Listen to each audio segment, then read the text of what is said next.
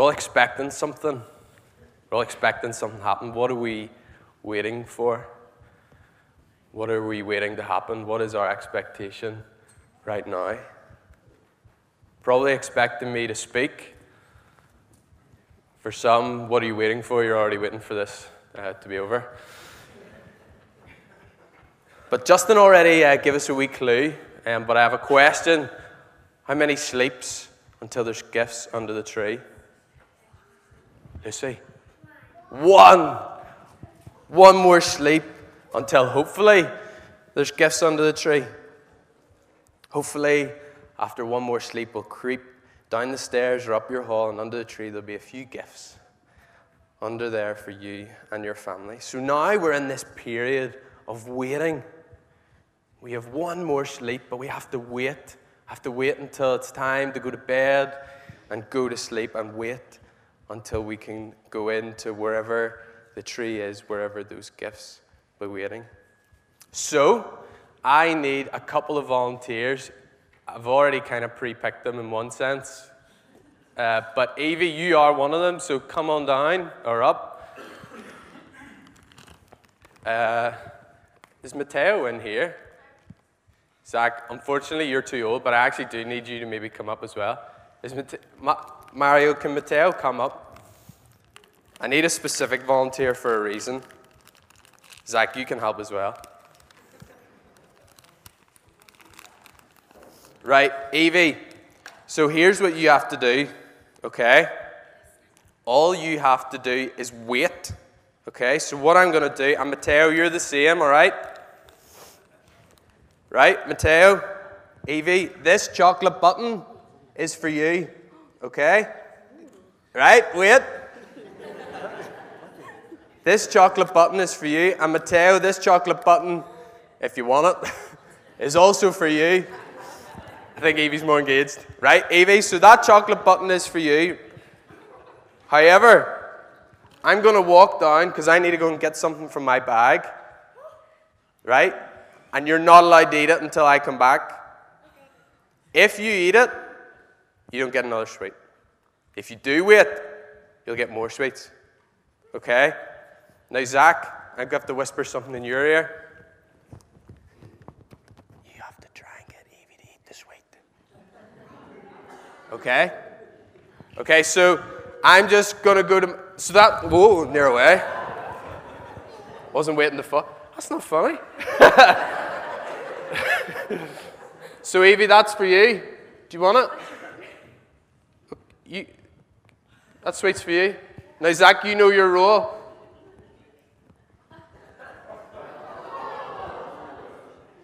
Oh! You're meant to wait. Right, I'll give you another chance. Maybe don't put it in her mouth. Now, Evie, you have to wait.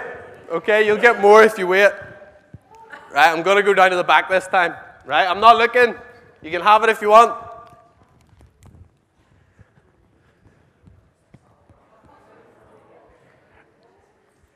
Is she waiting?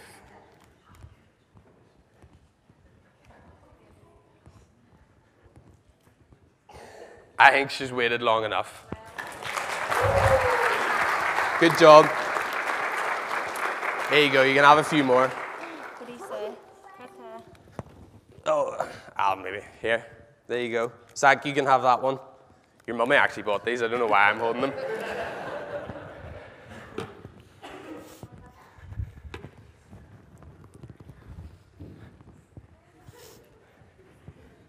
I had squashies, but apparently chocolate buttons is a better option. Never tried that before. It could have been a disaster. But anyway, Mateo, there's sweets up here for you if you want. You waited as well. So, sometimes we find that it is quite hard to actually wait. Sometimes it's it's easy. Sometimes there's things that are just so irresistible that we feel like we cannot wait. And this morning, I want us uh, to look at a verse in Second Corinthians nine fifteen. Th- oh. Thanks be to God for his indescribable gift And we see this in Second Corinthians nine fifteen. At our carol service or tomorrow at Christmas morning, we'll have certain readings. We'll have certain uh, carols that we, we sing. But in our certain readings, we usually have ones that we expect. We have ones that uh, come every year, and we, we know what they maybe are. When we see the verse headings, we know the verses that are coming, because they're ones that are that are read out at Christmas. They're ones that are special for that time and explain uh, what Christmas is all about. And this verse uh, maybe isn't one that always comes around at Christmas. Maybe you think of Isaiah nine or John one. But here uh, we have a man, Paul, and he is thanking God for a gift that he says is indescribable. Okay?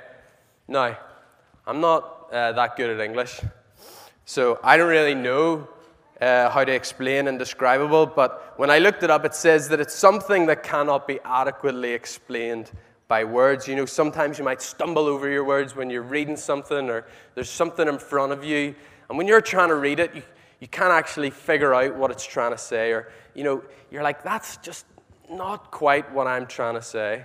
And sometimes it's difficult when, when you read or you're saying something from the front or you're trying to read something on the back of a screen. It's actually quite difficult uh, to say it. And if you're in this flow of trying to say something quickly, it's actually quite difficult to be uh, coherent, or it's quite difficult to say it all in one sentence really clear. So that comes to uh, my second point. And Junior, you're always good to poke fun at at Christmas, so I need you to come up, uh, please, and... Yeah, Zach, okay, you can come up as well.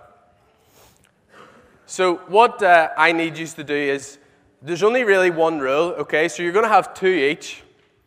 And yeah, this is quite good, actually. So you're kind of in like a bit of a race, but don't worry, you're not running, okay? Now, you have an advantage because your mum's a speech therapist, so that's not fair. You're on your own. Okay, so the one rule is you have to do it fast, okay? So you can't you can't wait about, otherwise you're going to ruin it, right? So I'll let Junior go first, okay? So we're going to do Christmas tongue twisters. Now remember, you have to be fast, Junior, right? So you've got the first one. You ready? Santa's sleigh slides sideways on slushy snow. Oh. Zach, he's a pro. You're in for it here, okay? And remember, fast. No, you're on the next one, okay? You ready? Running reindeer romper on the red race. That was too slow. You gotta be quicker, okay? Gotta be like running reindeer romper on red reefs. Is this mic on? Oh no, it is. Maybe these are too easy. Right, Junior? You ready?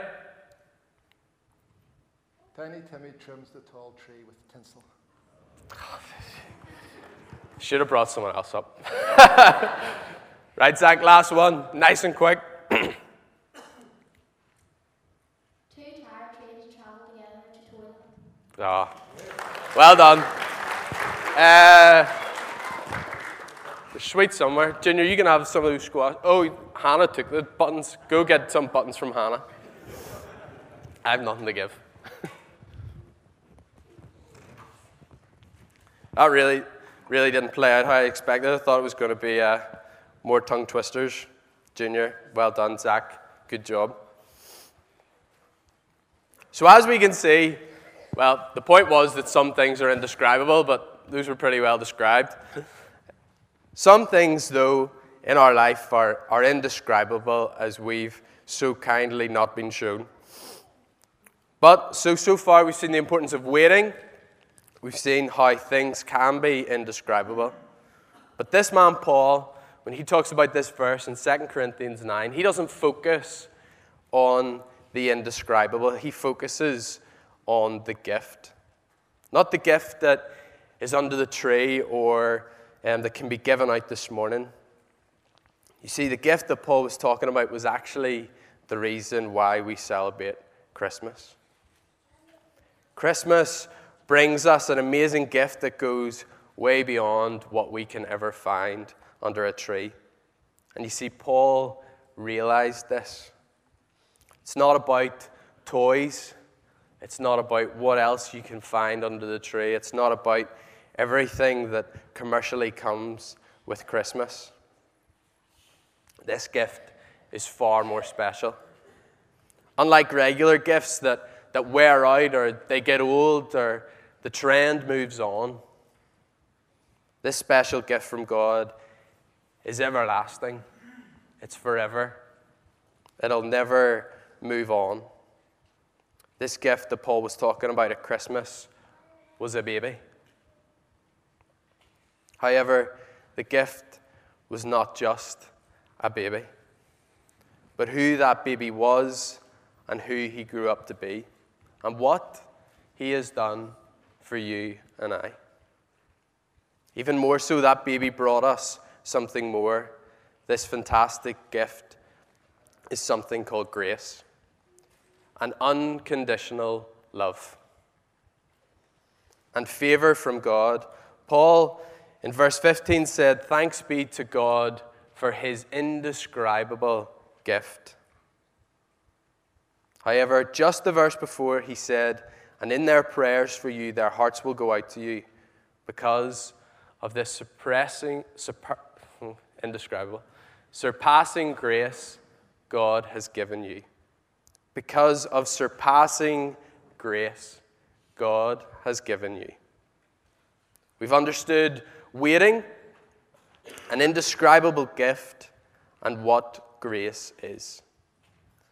Here's something uh, that when I was thinking about it was, was quite interesting. On Christmas Eve, um, and I think actually my sister, is what she lives in Birmingham now, but she's watching um, online. We used to be allowed to open one gift on Christmas Eve.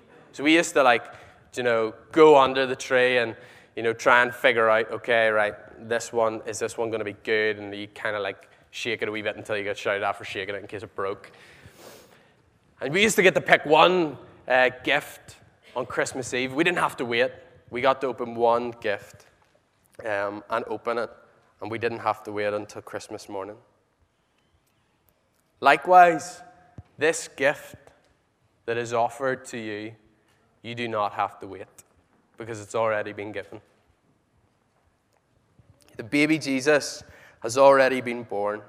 He has already grown up, lived on earth, told everyone who he is, and then died for every bad thing that we have ever done or ever will do.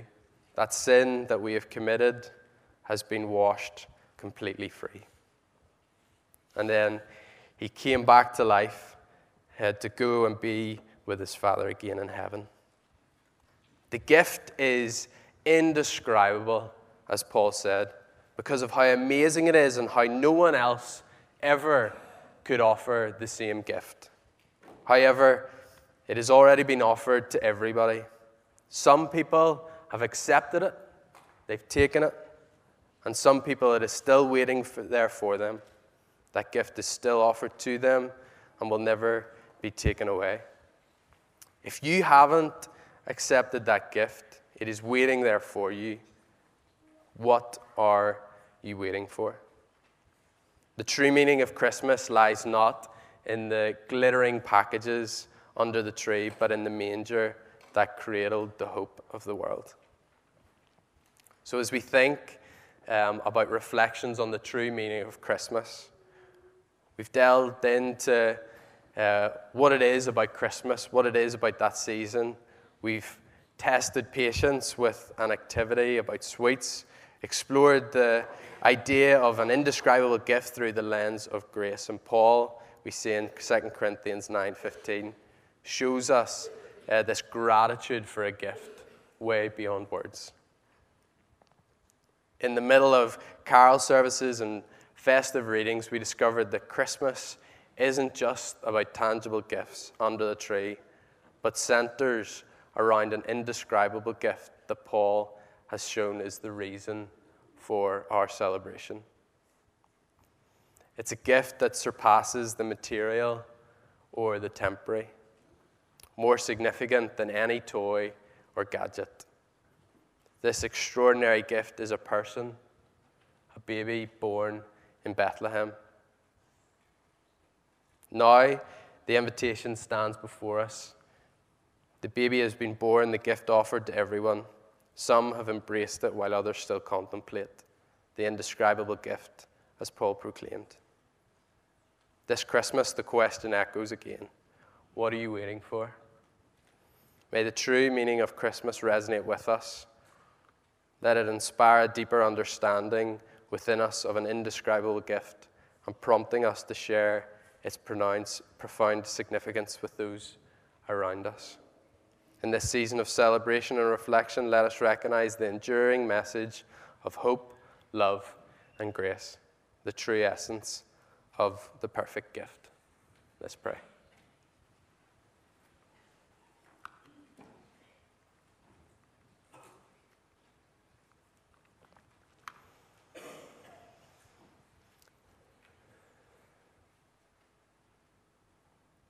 Father, this morning, as we reflect on your body broken and blood spilled, Father, we thank you as we come and we recognize um, what this Christmas is all about.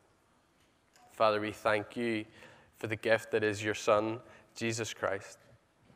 We thank you for who he is, and for how he lived on this earth. And Father, we are completely humbled by the fact that he has died for us, for everything that we have done, and him completely blameless. Father, I pray that we focus on the true meaning of Christmas this year, focusing on that message of hope, love, and grace, the true essence of the perfect gift. Father, we pray all these things in your name. Amen.